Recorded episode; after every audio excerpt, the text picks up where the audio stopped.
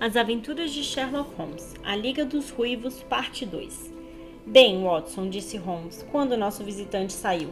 O que acha disso tudo? Não acho nada, respondi com toda franqueza. É um negócio muito misterioso. Em geral, comentou Holmes, quanto mais bizarra é uma coisa, menos misteriosa ela é. Os crimes comuns é que são realmente difíceis, da mesma maneira que um rosto comum é o mais difícil de identificar. O que vai fazer? perguntei. Fumar, respondeu. É problema para três cachimbos e peço que não fale comigo durante 50 minutos.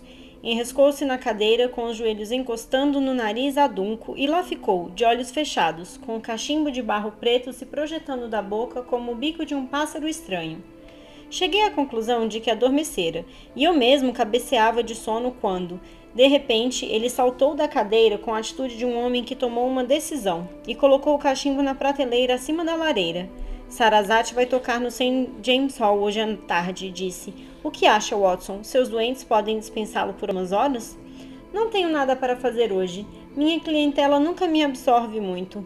Então pegue seu chapéu e venha. Vou passar pelo centro da cidade primeiro e podemos almoçar no caminho. Notei que há muitas peças alemãs no programa, que me agradam muito mais do que a música italiana ou francesa. É introspectiva, e quero ser introspectivo. Vamos! Fomos de metrô até Aldersgate e depois de uma curta caminhada chegamos à praça Saxe-Coburg, cenário da história singular que ouvíramos de manhã.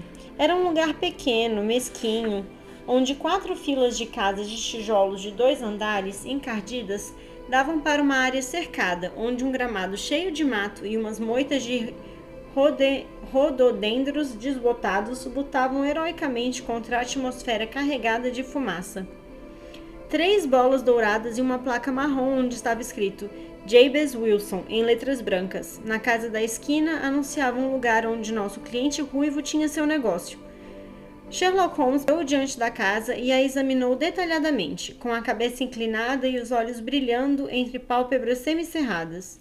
Depois seguiu rua acima e voltou, olhando atentamente para as casas.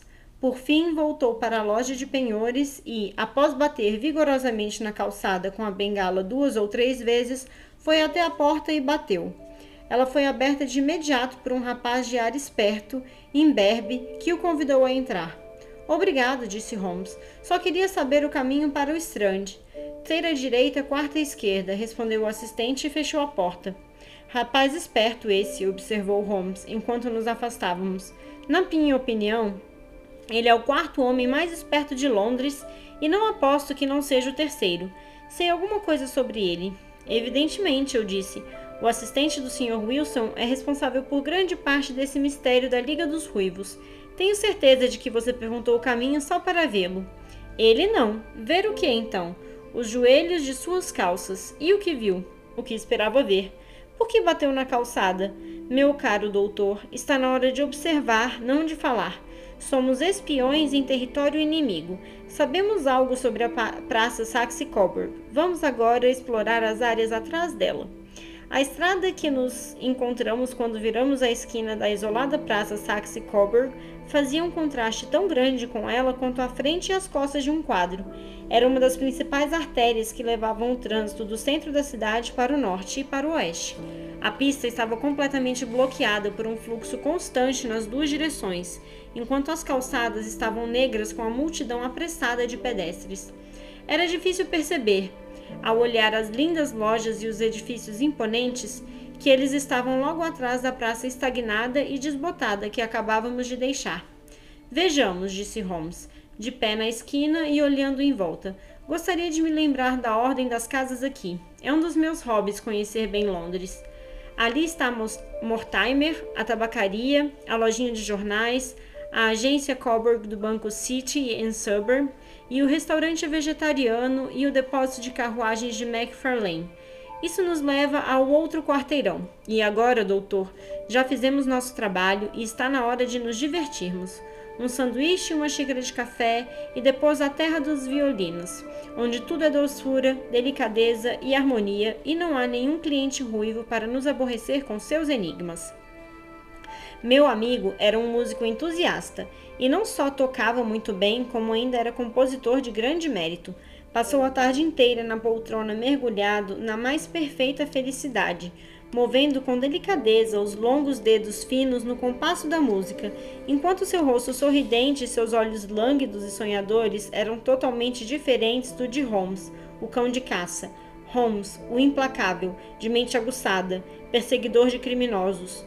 Em sua personalidade singular, essa dualidade de natureza se manifestava alternadamente, e sua extrema precisão e astúcia representavam, como sempre pensei, a reação contra o estado poético e contemplativo que por vezes predominava.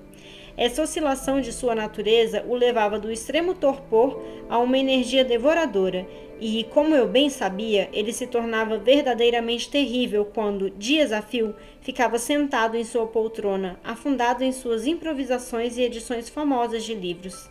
Era então que a ânsia da caçada o envolvia de repente, e que seus brilhantes poderes de raciocínio atingiam o nível da intuição, e aqueles que desconheciam seus métodos o olhavam de lado, como se fosse um homem com conhecimentos não revelados a outros mortais. Quando o vi naquela tarde, Tão absorto na música em St. James Hall, senti que estava chegando um período ruim para aqueles que ele resolvesse caçar. Quer ir para casa, sem dúvida, doutor, observou quando saíamos. Sim, acho melhor. E eu tenho algo a fazer que vai levar algumas horas. Esse caso, caso da Praça Coburg é bastante grave. Por que grave? Um grande crime está sendo preparado. Tenho quase certeza de que temos tempo de assustá-lo. Mas como hoje é sábado, isso complica as coisas. Vou precisar de seu auxílio hoje à noite. A que horas? 10 será uma boa hora. Estarei na Baker Street às 22 horas.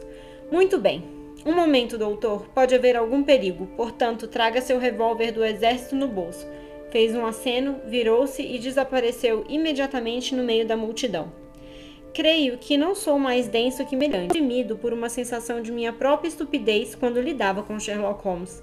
Neste caso, eu escutara o que ele escutara, vira o que ele vira, mas, pelo que dissera, era evidente que via com clareza não só o que havia acontecido, como também o que ia acontecer, enquanto para mim a história toda ainda era confusa e grotesca. A caminho de minha casa, em Kingston, analisei tudo aquilo, desde a história extraordinária do copiador ruivo da Enciclopédia Britânica até nossa visita à Praça Saxe-Coburg e as palavras sinistras com que se despedira de mim. Que expedição noturna seria essa? E por que eu deveria ir armado? Onde iríamos e o que faríamos? Holmes insinuara que o ajudante da loja de penhores era um homem temível, um homem que poderia estar envolvido em jogadas perigosas. Tentei desvendar o enigma, mas desisti desanimado e deixei o assunto de lado até que a noite trouxesse uma explicação.